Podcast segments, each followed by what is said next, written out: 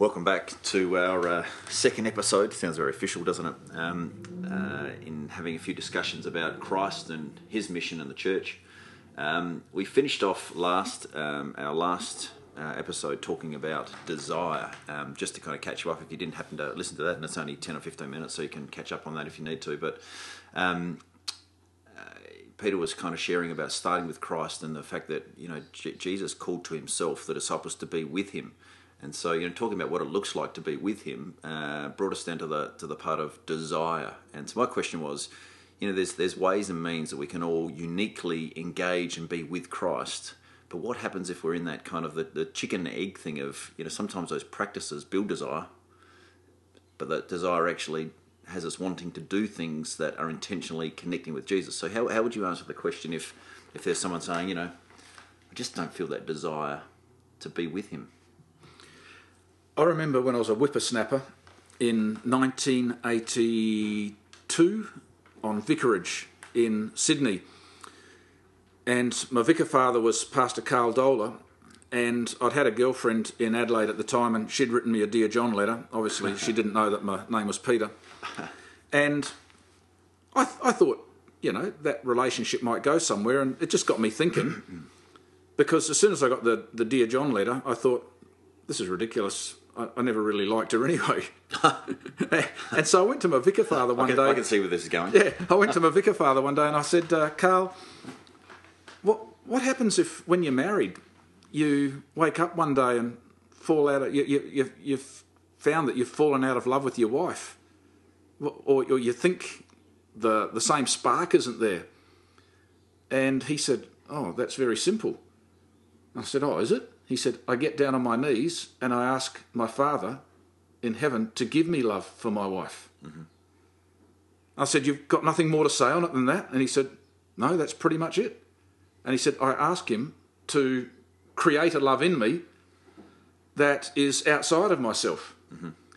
And so, my answer to the whole question about desire is I think it's time we start asking God for more desire instead of trying for more discipline.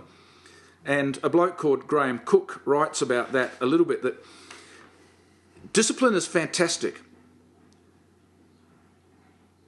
the reason I run, and most of you know that I run, uh, you know, 40, 50, 60 kilometres a week, is to do with desire and not discipline. It takes discipline to help me carry out that which I desire. Okay, yeah. So it's an order thing again. Is It's it? an order thing again. So uh, here at Mount Torrens, if I've got a nine o'clock appointment in town and the time for me to go running in the middle of winter is 6 a.m., it's likely to be two or three degrees and some drizzle coming down. Is there a desire for me to run? Is there a desire for me to run a half marathon coming up in the future? Yeah, there is. But it's only the discipline that's going to get me out of bed to do it. In other words, what our heart desires, our body and mind and spirit and will will find means to do and to carry out. We see this all the time when we save for something. We've got a desire to have something. We've got a desire for a thermomix, or we've got a desire for a new car, or we've got a desire to go on a holiday. And so we engage the discipline of saving in order to help fulfill that desire. And so discipline without desire can end up being religious. So we ask for the desire to carry out something, and it's again about putting things first. And, and what God will give us when we ask for desire is He'll give us passion. Mm-hmm. Now, we've got to unpack that a little bit too, because passion isn't just an emotion. Uh, passion is well, the passion of Christ comes to mind straight away. Exactly. Yeah. Pa- passion is firstly his love for us. And so once again, the the key to growing in that relationship of being with Christ is precisely that, seeing that it's a relationship. And uh, let's let's take prayer as an example. If we focus on the right way to pray and the right time to pray and the discipline of praying, we're going to find that praying is actually like eating Weet-Bix without milk. yeah. You can do it, it'll sustain you, it'll give you energy, but it's going to be a little bit dry. Yeah. And after the third or fourth mouthful, a little bit hard to do. Yeah. I know, I've tried it with my grandson. Yeah. Only because he's so hungry first thing in the morning, you crumble the Weet-Bix up in front of him, Yeah. and in the time you've gone from his high chair to the fridge, he's hoeing into the Weet-Bix, then usually spitting it out because this doesn't taste like it normally does. Why? It hasn't got the milk, it's dry. Yeah. And so if we focus on relationship, and one of the things is that uh, I think secretly, when we carry out spiritual disciplines by starting with the discipline and not the desire, I- I, I think you have to be a pretty grounded person not to subliminally, deep down somewhere, think, God must be pretty impressed with me. Yeah, yeah, yeah. Yeah, had a quiet time today? Tick. Yeah. Your beauty. Yeah. Uh, there are times when I've had a meal, and after that meal, I've gone, you know, like the castle. This meal's just fantastic. Yeah, chicken. Yeah, yeah. Yeah, and there's other times where you have a meal and you don't comment, not because the meal was bad, but it was a meal, but it sustained you. Uh, I think sometimes after we have a good quiet time, we think that God must be impressed with us. But He's actually no more or less impressed with us than we were before we had the quiet time. God doesn't rate us according to our Bible reading or length of time in prayer, which is why when we go to the Beatitudes, Jesus tells us uh, not to be like the Gentiles who think that God's impressed with long prayers. Yeah.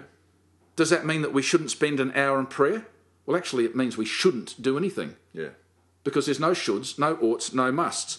So if God's not impressed with our prayer life, what will that lead us to? Firstly, it will lead us to getting off the prayer guilt train, Yeah. getting off the Bible reading guilt train, getting off the giving generously, tithing guilt train. I reckon they're the big three that produce guilt in the life of uh, a follower of Jesus. When these are the things that God actually says, you know, communicating with me as a loving father, uh, hearing what I've got to say to you through the word, extending my kingdom through the means of generosity, these are ways of receiving my love and sharing my love. They're not methods of earning brownie points. So, firstly, I think desire comes when we get rid of the guilt and the, the thing. And so, um, the way of doing that is again by coming back to love. I believe that there are some people who would benefit by fasting from, wait for it, folks, fasting from Bible reading and praying. Now, some of you are jumping up and down. What am I saying? If our if our mo- if, if our motivation for doing those things is because we feel we should or we ought or we must, I believe a good thing to do is to go off them and instead ask God, would you create in me a desire? Would you grow in me a hunger? Because what we're going for is not performance, not reading through these things, but what we're, what we're wanting to grow in is intimacy with the Father out of His great love for us. It's interesting. You know, we were just talking before about a uh, uh, something, a value we wanted to raise in our family, and a few of you have heard me speak about this. The Joppic family. Yeah, that's it. Uh, As um, we wanted to raise a value of initiative, you know, thinking ahead about what is needed in any given circumstance where you can help another person. And so we uh, we initiated an initiation chart, uh, not initiation initiative chart, whereby if we if we noticed or observed any of our children giving um, uh, exercising initiative, they'd get a, a little mark so they could start five minutes later than their bedtime. And what we noticed in all the children was um, a uh, an externalism to be to use a fancy word or a, or a um, I'm going to do things in the eyesight of mum and dad so they might notice that I'm doing this so I can get the reward of five more minutes and we needed to quit that that uh, attempt if you like at bringing out a value within them because they were accessing it for the reward Exactly. itself and so, you know, you're not saying in, in, in the mix of um, talking about these things that those, you know, reading the word and, and praying and fast, they're, they're not wrong in themselves, but getting off the train is the train of guilt because of why we're accessing those Yeah. disciplines. Uh, reading the word is the way one way the father communicates with us Yeah. and reading his love with us i remember craigie robin krieg saying the other day he said remember when we used to do journaling Yeah. you know read through the whole bible in a year read through the new testament twice journal on it he said, I think it was that process that helped me see the big picture of God in the world and see his kingdom. Yeah. So that discipline that some of us exerted over a couple of years to do that uh, was a wonderful thing. But if right now we're finding that that is like eating Weet-Bix without milk, excuse me, if we find that uh, that we think God's impressed by us for doing that, it's time to stop doing it and to say, Father, how you, you know me better than anyone else. I'm going to stop that activity which I've seen as something to get a, a reward or something to earn your blessing. And, and, I just ask you again to create that hunger in me and that desire. Mm-hmm. So I go back to my mate. Um, what do you do when you find that you know your love for your wife is, is waning? He said, I, I ask God to give me love for my wife. And so, Father, I ask you to give me a passion for your word. Father, I ask that I can put down seeing prayer as something I've got to do and just see it as an expression. Uh, one thing I've actually practiced lately, and when I say lately, over the last year, is I wanted to I wanted to grow deeper in intimacy with the Father in in my conversations with Him, rather than having prayer as here's a list of things I'm telling God how to do things in His world, mm-hmm.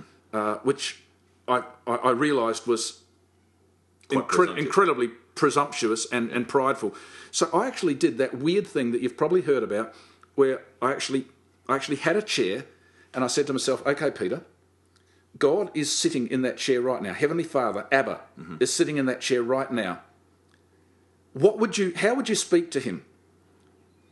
And then the next thing I heard in my head is, why are you having this conversation in your head? I am actually right here. Yeah, yeah, yeah. Ah, and so the conversation began. And you know what? I didn't come in and go, oh, great God. I said, hey, Abba. Yeah. It's great that we've got this time to talk. And sometimes I would hear Abba saying back to me, what's on your heart? Yeah. Or sometimes I'd sense him saying to me, just let me tell you how much I love you before you say anything. Sometimes we'd sit there and have nothing to say. Sometimes, occasionally, occasionally I sensed him saying, Peter, is there something you need to tell me before we uh, proceed proceed with this conversation? Yeah. Ah, and then someone came to mind that I was called upon, invited to forgive, invited to release. Something came from my heart. So confession isn't a work that earns me favour with God. I've already got favour with Him. Yeah, yeah.